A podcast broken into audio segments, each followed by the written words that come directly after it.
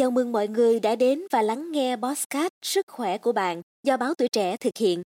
Ngoài là nơi chúng tôi chia sẻ những câu chuyện về sức khỏe làm đẹp, thì cũng là nơi chúng tôi sẽ ngồi với các chuyên gia, các bác sĩ để giải đáp những thắc mắc của người dân về những căn bệnh hay là những vấn đề liên quan đến sức khỏe.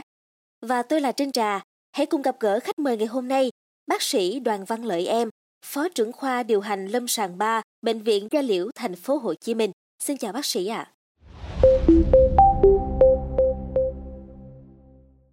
Thưa quý vị, theo số liệu thống kê gần đây thì tỷ lệ người nhiễm các bệnh lây qua đường tình dục đang có xu hướng gia tăng. Các loại bệnh này thì phần lớn nhiễm trùng đều thầm lặng, nhưng lại có thể dẫn đến những biến chứng và gây hậu quả nghiêm trọng như là vô sinh, ung thư sinh dục, v.v., thậm chí là gây tử vong. Tuy tiềm ẩn nhiều nguy hiểm, nhưng mà không phải ai cũng hiểu hết về các bệnh xã hội này, vẫn còn nhiều hiểu lầm xoay quanh nó. Dạ vâng, thưa bác sĩ, có thính giả thắc mắc rằng bạn ấy có sử dụng bao cao su khi quan hệ tình dục thì có nguy cơ mắc các bệnh lây truyền qua đường tình dục hay không ạ?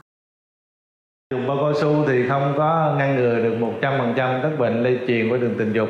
Có một số bệnh dùng bao cao su nhưng mà vẫn có nguy cơ lây, ví dụ như sùi màu gà ở cái vùng vẹn, vùng sinh dục, vì bao cao su nó chỉ bảo vệ được cái dương vật của bệnh nhân thôi. Và có một số trường hợp khi dùng bao cao su vẫn cũng có thể bị bệnh lây truyền qua tình dục. Ví dụ như dùng bao cao su chất lượng kém, rồi thủng bao cao su trong lúc quan hệ, rồi không biết cách mang bao cao su. Dạ vâng, vậy thì còn đối với trường hợp quan hệ tình dục bằng miệng thì có nguy cơ bị lây truyền không thưa bác sĩ? Cho đến hiện nay thì quan hệ bằng miệng thì không phải là một phương pháp an toàn các bệnh lây truyền qua tình dục. Thì đa phần cái quan hệ bằng miệng đó thì ít nguy cơ hơn các quan hệ bằng các đường khác như là hậu môn hay sinh dục.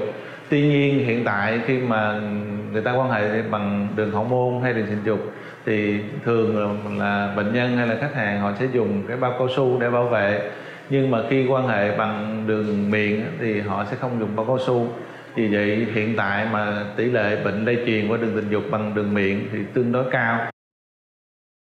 Vâng, Trinh Trà có nghe đến một số khuyến cáo về việc dùng chung khăn tắm hay là bồn tắm trong khách sạn, nhà nghỉ thì có thể dẫn đến khả năng bị lây nhiễm các bệnh xã hội.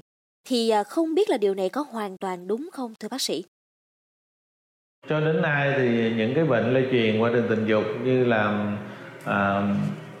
HIV, lậu, giang mai, hạt bé, viêm gan B, C thì chưa có bằng chứng lây truyền qua bằng khăn tắm hay là bồn tắm, vì những con virus này nó sống ở môi trường rất là ngắn, chủ yếu là ký sinh ở cơ thể con người.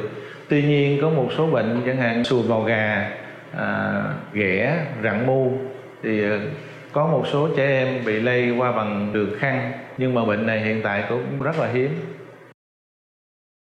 Dạ, bác sĩ có những lời khuyên hay khuyến cáo nào cho mọi người, đặc biệt là các bạn trẻ trong việc phòng ngừa các bệnh tình dục hay không ạ? Thì trước tiên các bạn trẻ trước khi quan hệ tình dục mình nên tìm hiểu các bệnh lây truyền qua đường tình dục nó lây như thế nào, hiểu rõ về cơ chế lây của nó. Khi mà quan hệ tình dục thì chúng ta phải nên dùng bao cao su. Trước khi dùng bao cao su thì chúng ta phải kiểm tra chất lượng của bao cao su và phải biết dùng bao cao su đúng cách. Và khi mà mình đã có dấu hiệu nghi ngờ mình mắc bệnh lây truyền qua đường tình dục thì mình nên đến Bệnh viện Da Liễu, thành phố Hồ Chí Minh để được các bác sĩ khám và tư vấn. Thì khi mà có nguy cơ thì các bác sĩ sẽ cho những cái chỉ định cận lâm sàng để tầm soát những cái bệnh lây truyền qua đường tình dục. Các bạn an tâm vì tất cả các thông tin các bạn đến khám tại bệnh viện sẽ được bảo mật hoàn toàn. Dạ, Trinh Trà cũng xin cảm ơn bác sĩ Đoàn Văn Lợi Em rất nhiều vì đã có mặt trong số podcast Sức khỏe của bạn ngày hôm nay.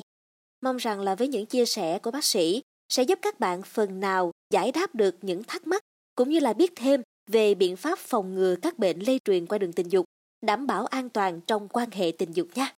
Cảm ơn các bạn đã lắng nghe và đừng quên theo dõi để tiếp tục đồng hành cùng podcast Báo Tuổi Trẻ trong những tập phát sóng lần sau. Xin chào tạm biệt và hẹn gặp lại!